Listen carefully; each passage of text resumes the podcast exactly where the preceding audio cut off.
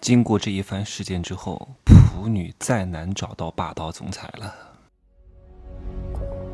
没有事实，没有真相，只有认知，而认知才是无限接近真相背后的真相的唯一路径。Hello，大家好，我是真气学长，我是真的尤为感觉到这个世道的可怕，很多女人的可怕。不要以为。那霍尊的那个前女友陈露给你们伸张了正义，你要知道他的这个举动会让很多人噤若寒蝉呐。我在这里讲一些不道义的话，谁说了谈恋爱就一定要结婚的？谁规定的？谈了十年就一定要结婚吗？不结婚就要撕票吗？不结婚就要反咬吗？这是谁规定的呀？搞得就像男女之事，女方吃了亏一样，可能是有一些青春的损失。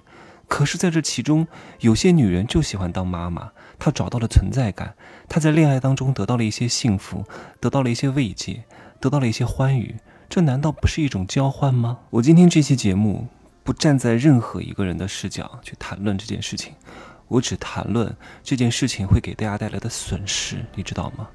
有时候一个人就会带坏一整个行业。就会让一整个行业的人对另外一个群体产生一些警惕，你知道吗？人最害怕的是什么？我们为什么害怕黑暗？为什么害怕鬼？是因为鬼和黑暗代表了未知，代表了不可控。一旦这个人出现了一些不可控，那我就干脆不要他，避免未来这些所谓的不可控的因素给我带来的这种巨大的风险漏洞。这是很可怕的，你知道吗？你到后来就会发现，那些稍微有一点姿色、有一点才华的普通家庭的这些女人们，啊，真的，哪怕她长得再漂亮，勾搭她的男人，也都是一些地痞流氓，也都是一些啊租车的富二代，然后憋坏了的穷学生而已。真正的这种高富帅不敢再找她了，有钱有名的人不敢再找她了，因为，因为什么？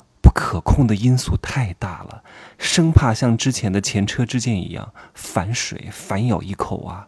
那我得罪不起，我就不碰你了，好吗？我们彻底隔离，因为恋爱是自由的。你要知道，霍尊这个事情影响很深远的。不要以为这个陈露给你伸张了正义，给你带来了一种哇，我终于胜利的快感。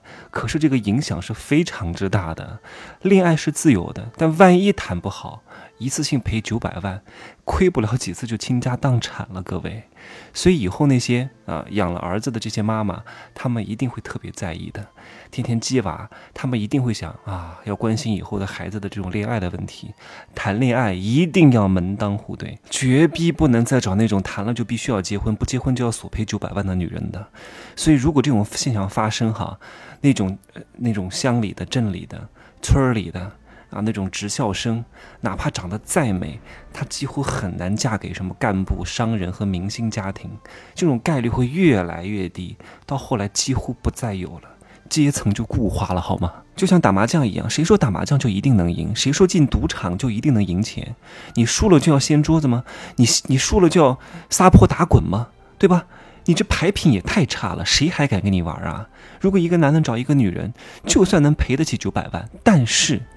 你的家底到底有多厚？能赔几个九百万啊？就算你再有钱，但是你的心伤了呀！天哪，你会觉得这个世道炎凉啊！你彻底再也不相信女人了。而这种事情的打击面是非常之大的，以后只会圈层隔离，A 十跟 A 十玩，或者跟 A 九玩，A 九跟 A 九或者 A 八玩，A 八跟 A 八或者 A 七玩，A 七跟 A 七或者 A 六玩，不可能啊！A 八跟 A 五玩的，因为他很清楚，他不知道这个女人啊。是不是有那个忠孝叫叫什么忠孝仁悌？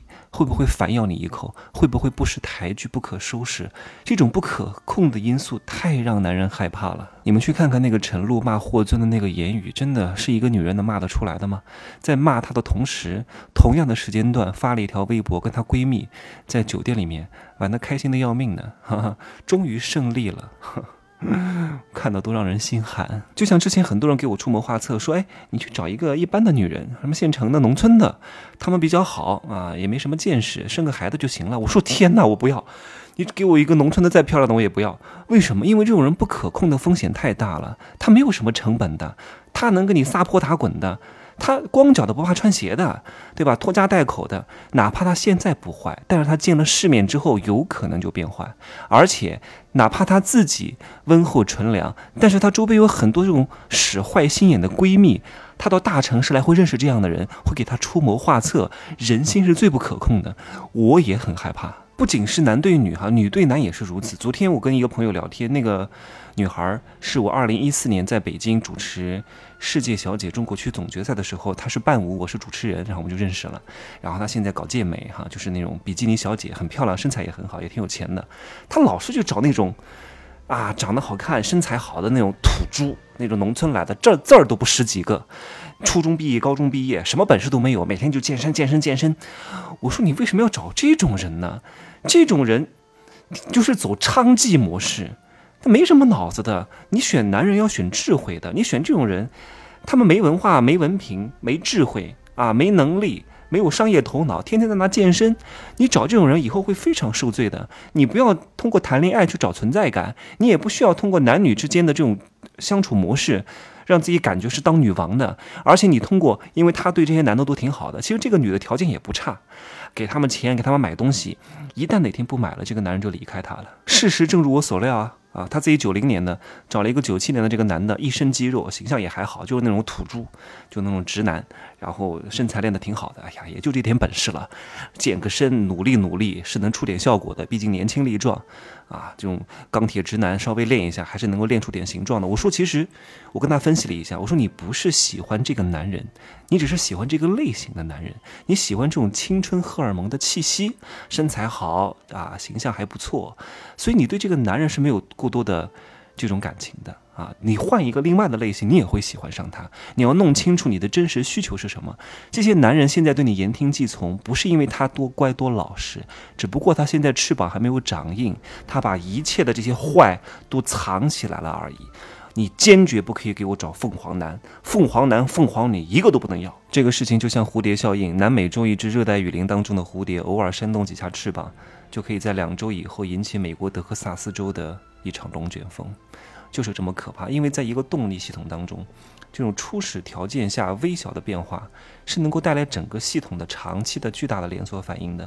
沉入霍尊这个事情，对男人也不好，对女人也不好。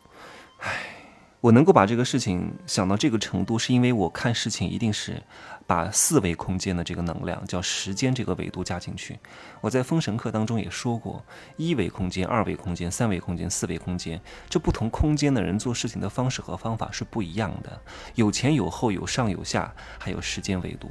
当你能够把时间这个维度加进去看的时候，你就会发现，你看很多事情都是一览众山小，能够分清楚。啊，利益方、受损方以及整个局势的变动，到最后往一个什么方向去发展，好吗？今儿呢我就说这么多，可以加我的微信，真奇学长的拼音首字母加一二三零，备注喜马拉雅，通过概率更高。再见。